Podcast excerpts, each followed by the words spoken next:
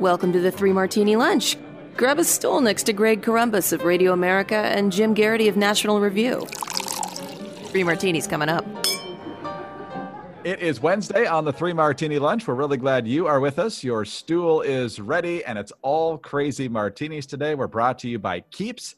Keeps.com slash martini helps to keep the hair you have. And uh, Jim, like I said, all crazy martinis today. And the first one's really thorny, honestly. Uh, you live in Fairfax County, Virginia. Uh, they've come up with their plans, which I know most people don't like. I live in Prince William County. They're about to come up with their plans, which I'm pretty sure very few people are going to like. And now President Trump and Education Secretary Betsy DeVos are threatening to cut federal funding if schools don't fully physically reopen. This is according to Politico, but obviously it's being reported in multiple places. The president and uh, DeVos and others had this big roundtable at the White House, I believe, yesterday. So, according to Politico, they're increasing pressure on education leaders as the administration intensifies its drive to get kids back in the classroom. Trump following that up this morning with a tweet saying, in Germany, Denmark, Norway, Sweden, and many other countries, schools are open with no problems. The Dems think it would be bad for them politically if U.S. schools open before the November election, but it is important for the children and families. May cut off funding if not open. DeVos has said similar things, saying she's, quote, very seriously looking at withholding federal funds from schools that don't open their doors this fall. So, Jim, I'm guessing our school districts aren't that different from a lot of others do you do all remote learning uh, over the web? Do you do a hybrid some days in some days out or do you try to get everybody back in and somehow still social distance? But uh, it's it's a tough issue. I think you have discussed before how useless in many ways the distance learning was when when educators tried to do it on the fly back in the spring and a lot of people don't want to go back to that. So what's feasible and what's the impact of trump and devos taking this line yeah, the entire morning, well, almost the entire morning jolt today is focused on this issue and observing that the argument of my local teachers union and quite a few folks, uh, I guess other teachers unions across the country, when they say, look, it's just not safe. We should not reopen in person teaching in schoolhouses across the country until there's a vaccine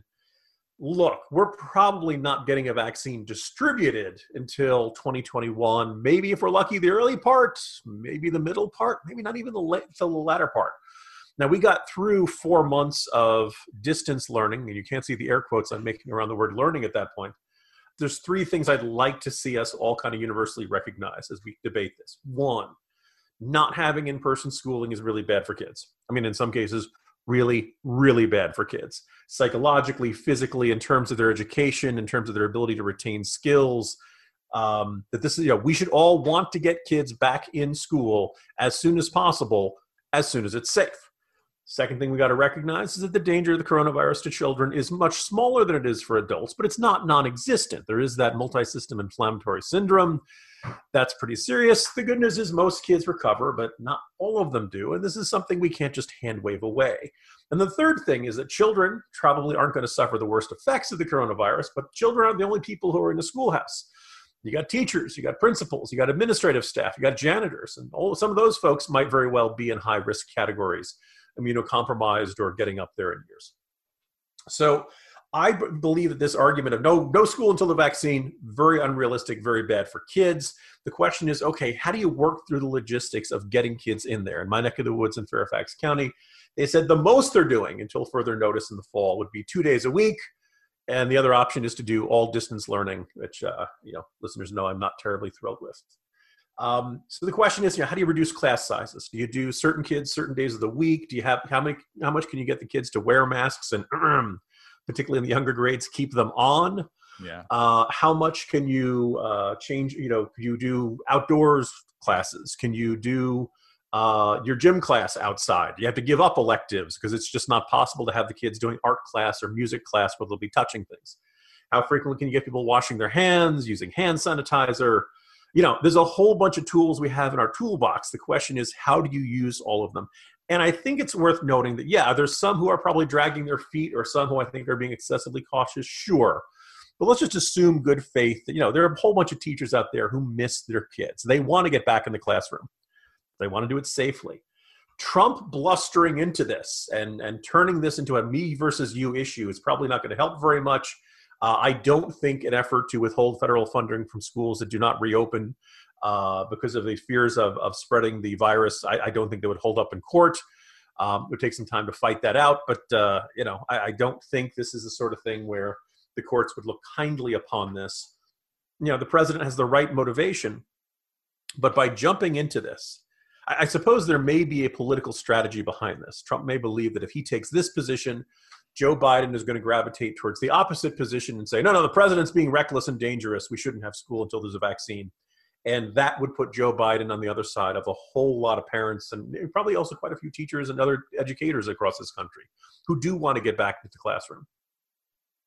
Um, look, by that standard, maybe it's a good idea. But in terms of actually getting classes start reopened and, and schools reopened and kids going back to class this fall, I can't think of anything more damaging than to have a bunch of folks in MAGA hats going up to school board meetings and shouting, "You guys just want to keep it closed so that we can, uh, so you want to hurt the president or something like that." Greg, you may have seen that video of the woman who was uh, testifying against masks down in Florida. I don't think she mentioned aliens, but basically everything short of that was involved in her diatribe. This is not going to help things if this turns into another partisan football. Um, so again, I think the president's on the right, uh, you know, has the right instincts here. He wants the right goal, but I think the way he's going about it is extraordinarily counterproductive and much more likely to turn it into a usual red versus blue, us versus them fight. Jim, a couple of follow up points here because we watched the local school board hear public comment last night from 68 different people, which took a couple of hours. I didn't listen to all of it, but uh, my wife pretty much did. Uh, and, as I should also point out, as you pointed out in the Jolt today, you know this is becoming a political football because others have decided that certain activities and groups are fine while others have not uh, whether you, you put the you know a lot of folks think it's okay to protest uh, for black lives matter other people uh, don't think it's okay to go to church and vice versa so uh, but in the public comments last night i heard a couple things i thought that were interesting number one on the cautionary side you had some teachers saying uh, I think I would be okay. But look, I take care of my elderly mother or father. And so mm-hmm. you got a one degree of separation there. On the other side, I heard another argument, and I want to get your thoughts on this because I thought it was interesting. I'm not sure where I personally come down on it, but they said, uh, aren't teachers essential personnel?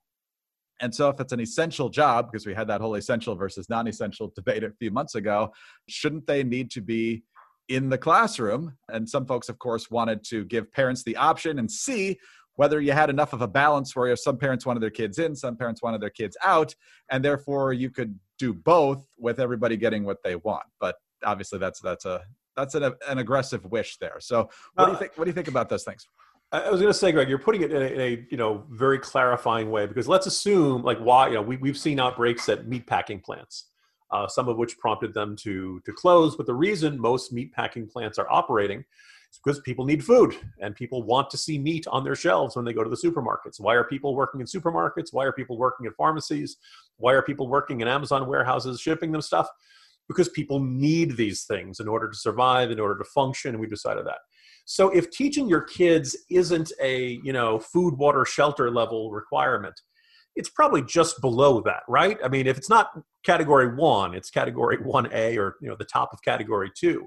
And we've tried to do this jury rigged effort of teaching kids through Zoom and Skype. And I think we can all agree that this really didn't come anywhere close to where we want it to be. I think the country can function with, you know, from mid March to May or June, not, ha- you know, operating with this slipshod, not so great substitute but if it stretches into the fall and if it gets into early 2021, well, then we're really doing damage to our kids' futures. You really can't just write off one year of a child's education. God help you if you have kids who are just kind of learning to read, hitting that kindergarten, first grade, you know, those really fundamental formula brain shaping years. And all of a sudden everything got interrupted and your kids haven't seen their teachers for months and months. So it's one of those things like, look, I wouldn't want any teacher going into an environment they didn't feel safe. I wouldn't want anybody going into a building where they feel like if I show up to work today, am I going to die? That having been said, we have precautions that can be taken. And it's one of those things where I think it is reasonable to ask educators to say, look, we're not asking, you know, this isn't this isn't raiding the beaches of Normandy, right? This is not uh, you know, no one's asking you to, you know, raid the compound of a drug cartel, right? We're just asking you to figure out what circumstances you feel like you can teach safely and minimize your risk to exposure and hopefully, as we go along this, the, the treatments for you get it. If God forbid you get it, you hopefully turn out to be asymptomatic. If you're not asymptomatic, hopefully it just turns into a, a like a bad case of the flu that you're able to get through in two weeks. And in one of those really bad circumstances where you have to go to the hospital, at the very least, hopefully we have remdesivir and maybe hydrochloroquine based on that last study.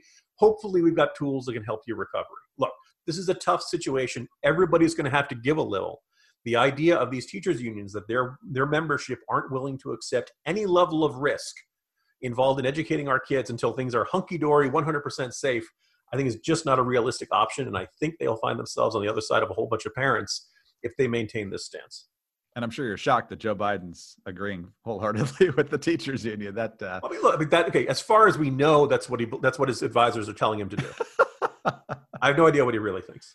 All right. Well, let's talk about our great sponsor, Keeps, today. And Jim, I was on vacation last week, as you know, and last Thursday, I got a haircut while I was on vacation. It was the first haircut I got since January. I was supposed to get one right around the time that everything shut down, and uh, given all the things we had to get done at, at, work and so forth, didn't have time to get there. So uh, you could say I looked like a BG, uh, maybe a Carter administration official, uh, but it was getting long, very long for me. Five months without a haircut, uh, very unusual. And so I was starting to get to the point where I was uh, kind of jealous of the folks I know who either just buzz their hair or uh, actually were bald because they didn't really have to do much maintenance and it was really getting hot and really getting annoying for me.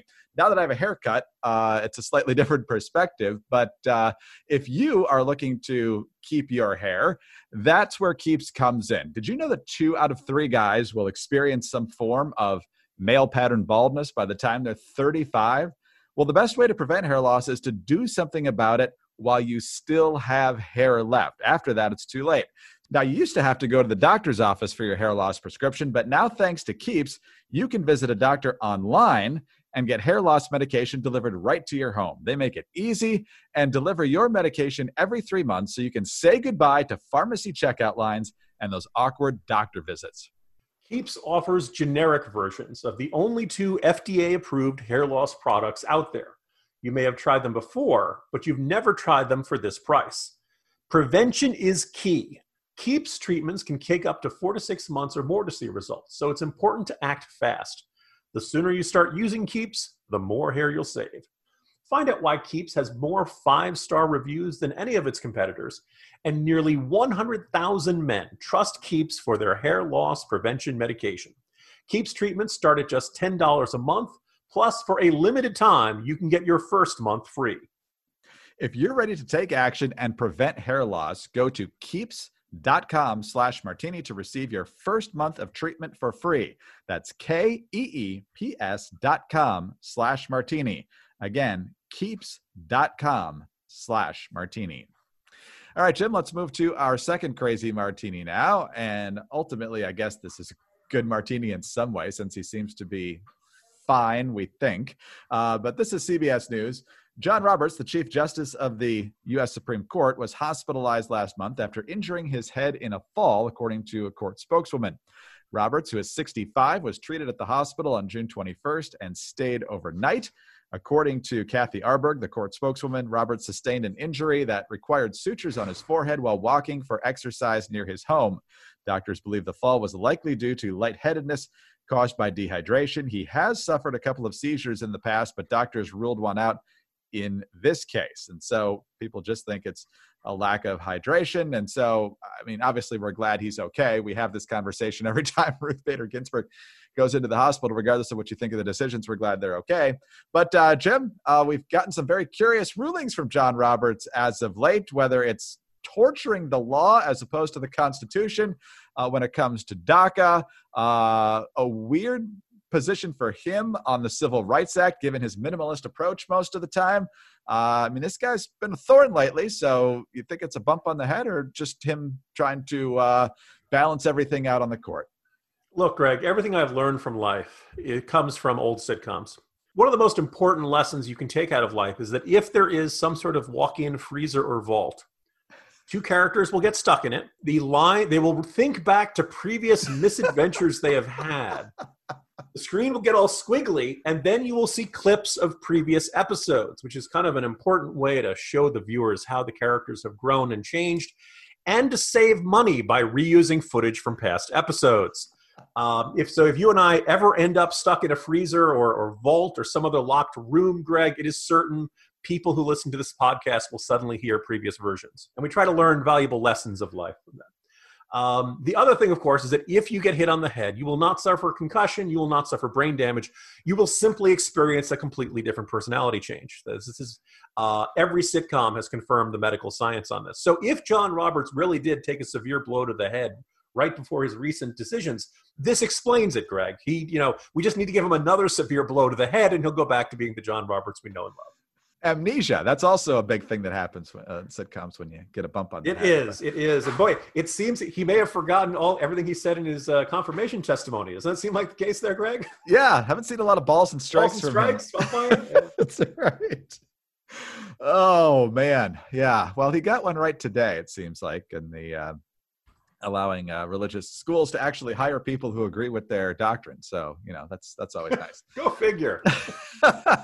Well, you never know. With the way things are going the last month or so, who knows where people would come down? It was still seven to two, so there's two justices who actually disagreed with that.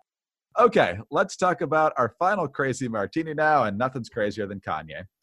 Kanye West, of course, uh, Yeezy, I think he goes by now. You know, he's wearing the MAGA hat. He and Trump shared the dragon energy there for a while. There was that unforgettable Oval Office uh, conversation where Kanye was bringing up stuff on his phone and Jim Brown was there, and uh, they seem to be uh, kindred spirits. Yeah, he's even worked. Trump's even worked with uh, Kanye and Kim Kardashian on uh, paroles and, and, criminal justice reform, but uh, apparently the love affair is over.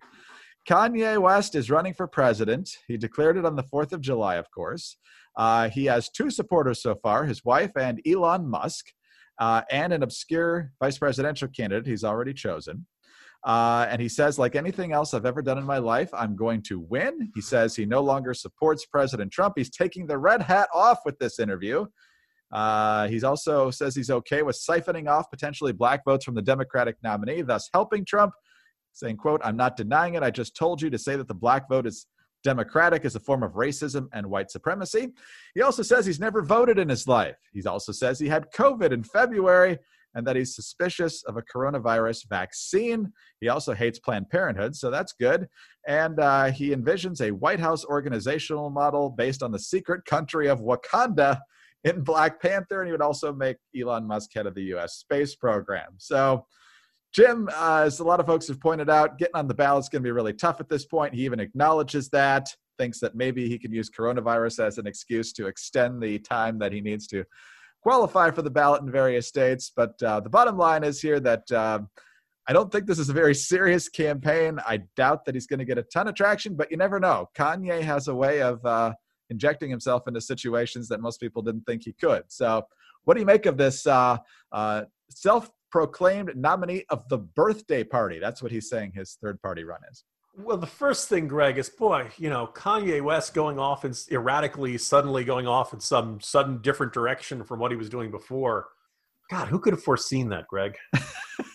so unlike him. Um, I, I, will make an observation here that he's so uh, you know when when Kanye had his Oval Office meeting with the president, um, I felt like I could see the portrait of Abraham Lincoln on the wall, rolling his eyes at uh, at what the presidency had become.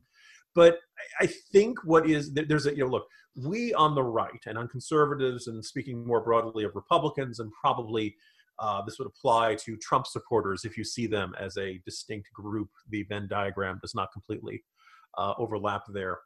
We're, we are all desperate for celebrities we know that almost all Hollywood celebrities are Democrats and, in fact, can be really kooky far left progressives. We know that almost all musicians and rock bands are always complaining that Trump is using their music and, and all of stuff. Um, used to be professional athletes were a little more outspoken, more conservative. Anybody from, you know, Jack Kemp, Steve Largent, J.C. Watts, even Reggie White. You know, the sports world has definitely become more woke, more further to the left. Colin Kaepernick, etc. So when a celebrity comes out, so to speak, as a conservative or as a Trump supporter, it is not surprising that many folks on the right eagerly embrace this and are thrilled by this and feel their pulse quicken a bit because finally somebody one of them is on our side and if you doubt my assessment i would remind you the 2016 Republican National Convention in Cleveland featured a primetime address by Scott Baio. Now, whether or not it's fair to argue that Republicans have an authoritarian streak, it is accurate that yes, they do want Charles in charge. Um, the the point out of this, so when Kanye West, a, a grade A celebrity, a grade A African American hip hop celebrity, uh, uh, you know, appears to endorse Trump, appears to endorse unorthodox, non-progressive thought, it's not surprising that people start high-fiving and feeling a great deal of excitement. And I would point that, you know, folks I respect a great deal, like my colleague Kevin Williamson, my former colleague uh, David French, looked at what Kanye was doing as he embraced uh, a move to gospel and attempted kind of religious revival meetings in his own indisputably distinct style. And they came away impressed. They said that they think, or at least at the time, they thought Kanye West was taking his religious reawakening seriously, and that this was a they they believe they don't believe this was a, a sales pitch or marketing or something. They believe that you know Kanye West had really rediscovered Christianity and wanted to bring it to everyone he could. Um, and boy, you know when you think about uh, traditional religious values, uh, Greg, I can't think of anyone who, who embodies that more than Kanye and Mrs. Mrs. West. And you know, from that, not only did we see Kanye West becoming this this odd Trumpian celebrity, honest to goodness, Kim Kardashian genuinely had a voice in the passage of criminal justice reform and getting the Trump administration to support it. And then further, the declaration of Armenian genocide. We live in really odd times. Give a couple points to my other uh, podcast co host, Mickey White. With all of that said, though, I think you look at a Kanye West, and I think you look at certain celebrities who have built their brand on being unpredictable, on being unorthodox, on being surprising that when an era in which progressivism, and particularly woke progressivism, is now the dominant culture, it holds Hollywood, it holds um, academia, it holds most of the media world. That inevitably we conservatives are the counterculture, right? We are the rebels. We are the ones who are doing things that are always quote unquote against the rules. It is not surprising that at some point a persona like Kanye West was eventually going to, almost by accident, align himself with conservatives because that is what rebellion means these days, right? There is nothing safer or more predictable than espousing woke politics. And so I think that what we happened here with the Kanye West, you know, uh, alliance with Trump for a year or two was simply that. It was a, a, a odd congruence of aligned interests that was destined to eventually fall apart one way or another, in part because um, Greg, I was surprised when Trump actually met Kanye in the Oval Office because I had no idea that room could contain two egos that large. But I guess I, should, I wasn't totally surprised because game respects game, and Kanye West and Donald Trump are two of the greatest self promoters this country has ever seen. However, the idea that eventually they'd have some sort of truly aligned philosophy of life or, or political goals or cultural goals was almost destined to, uh, to fall apart. I am not surprised that Kanye has changed his mind. And much like the weather in Chicago, if you don't like what Kanye West is doing, wait 10 minutes, it will change. So, you know, I don't think MAGA world should see this as a uh, heartbreaking departure. I don't think anyone should be that surprised by this. I think this was kind of inevitable. I don't know if the birthday party will really go anywhere. I think it um, it is, however, perhaps a natural evolution of our celebrity politics. I hope this does not actually get any traction on whatever whoever you want to vote for in in 2020. I hope you don't vote for Kanye West. I guess some people maybe as a protest vote to demonstrate how ridiculous politics have gotten, but really vote for someone who you genuinely believe is ready to do the job and can step in and can do something. Um, and probably not some elderly septuagenarian who just blurts out the first thing that comes into their mind. That's yes, what we got. So, so who's left? yeah. Oh, somebody. I'm sure. I, I, am still looking, but somebody somewhere, you know. Oh man. Well, you said you didn't want this to gain any traction, but let's just imagine for a moment that somehow Kanye not only gets on the ballot, but gets to that Ross Perot threshold where he gets onto the debate stage, assuming we actually have debates this year with Trump and Biden. What do you imagine there? Do you think Kanye's going to tell Biden he'll let him finish? Do you think Trump's going to have a nickname for Kanye? What's what's going to happen if that ever plays out? Uh, Greg, I'm gonna let you finish yeah, actually, I'm going to observe there was a perfect moment there in 2018 where you wanted to go back in a time machine to the infamous Kanye West interruption over it was the MTV Music Awards or whatever it was. Point out to that, you know, his his rude and and obnoxious, you know, seizing of the microphone from her, and point out that You see this utterly adorable country country crossover star, America's sweetheart, and you see this loudmouth, flashy uh, hip hop star with no respect for anyone. Just think that by the year 2018, one of them will be an important Republican surrogate, and the other will be doing everything possible to increase turnout amongst Democrats. Guess which one is which? I used to love the McLaughlin group, right? And the McLaughlin group, the, the quintet there, uh, God rest the soul of John McLaughlin and they were not there because they were celebrities. They were not. I mean, the show may have turned them into quasi celebrities, but in the end, they were there because they were good writers, good reporters, and that they cared about what was going on in Washington. McLaughlin Group was news for nerds. It was news for those of us who actually cared about this stuff. And everybody else out there who did not care about government policy and politics, you guys could enjoy entertainment tonight you guys could enjoy everything else about this world. You could enjoy Hollywood and the music. There was so much of the world that was reserved for the pretty people. Let us ugly nerds have one half hour a week to discuss what really is going on. And the fact that celebrity politics, perhaps personified, I would say personified by Trump, but you know Kanye may even a more you know purely distilled version of this, um, demonstrates that there's nothing left for us. That, that with those of us who care about policy, those of us who care about this stuff and governance and all that kind of stuff, um, we've been squeezed out, and we are now, you know, to, to quote Jonah, a remnant. Uh, we, you know, and by the way, I think the country is spectacularly ill served by this, and I do not believe that it is a uh, uh, a partisan phenomenon. But uh, anyway, I got to get down off my soapbox, uh, Greg, because otherwise I'll just be ranting all day long. All right, Jim, I'm going to help you move that stuff into the freezer later today, and uh, I will also see you tomorrow. See you tomorrow, Greg. Jim Geraghty, National Review. I'm Greg Corombos of Radio America. Thanks so much for being with us today. Don't forget our friends over at Keeps, keeps.com slash martini to receive your first month of hair treatment for free. Keeps.com slash martini. Please subscribe to the Three Martini Lunch. Give us a kind review with five stars and also get us on those home devices. All you have to say is play Three Martini Lunch podcast. And most of all, join us on Thursday for the next Three Martini Lunch.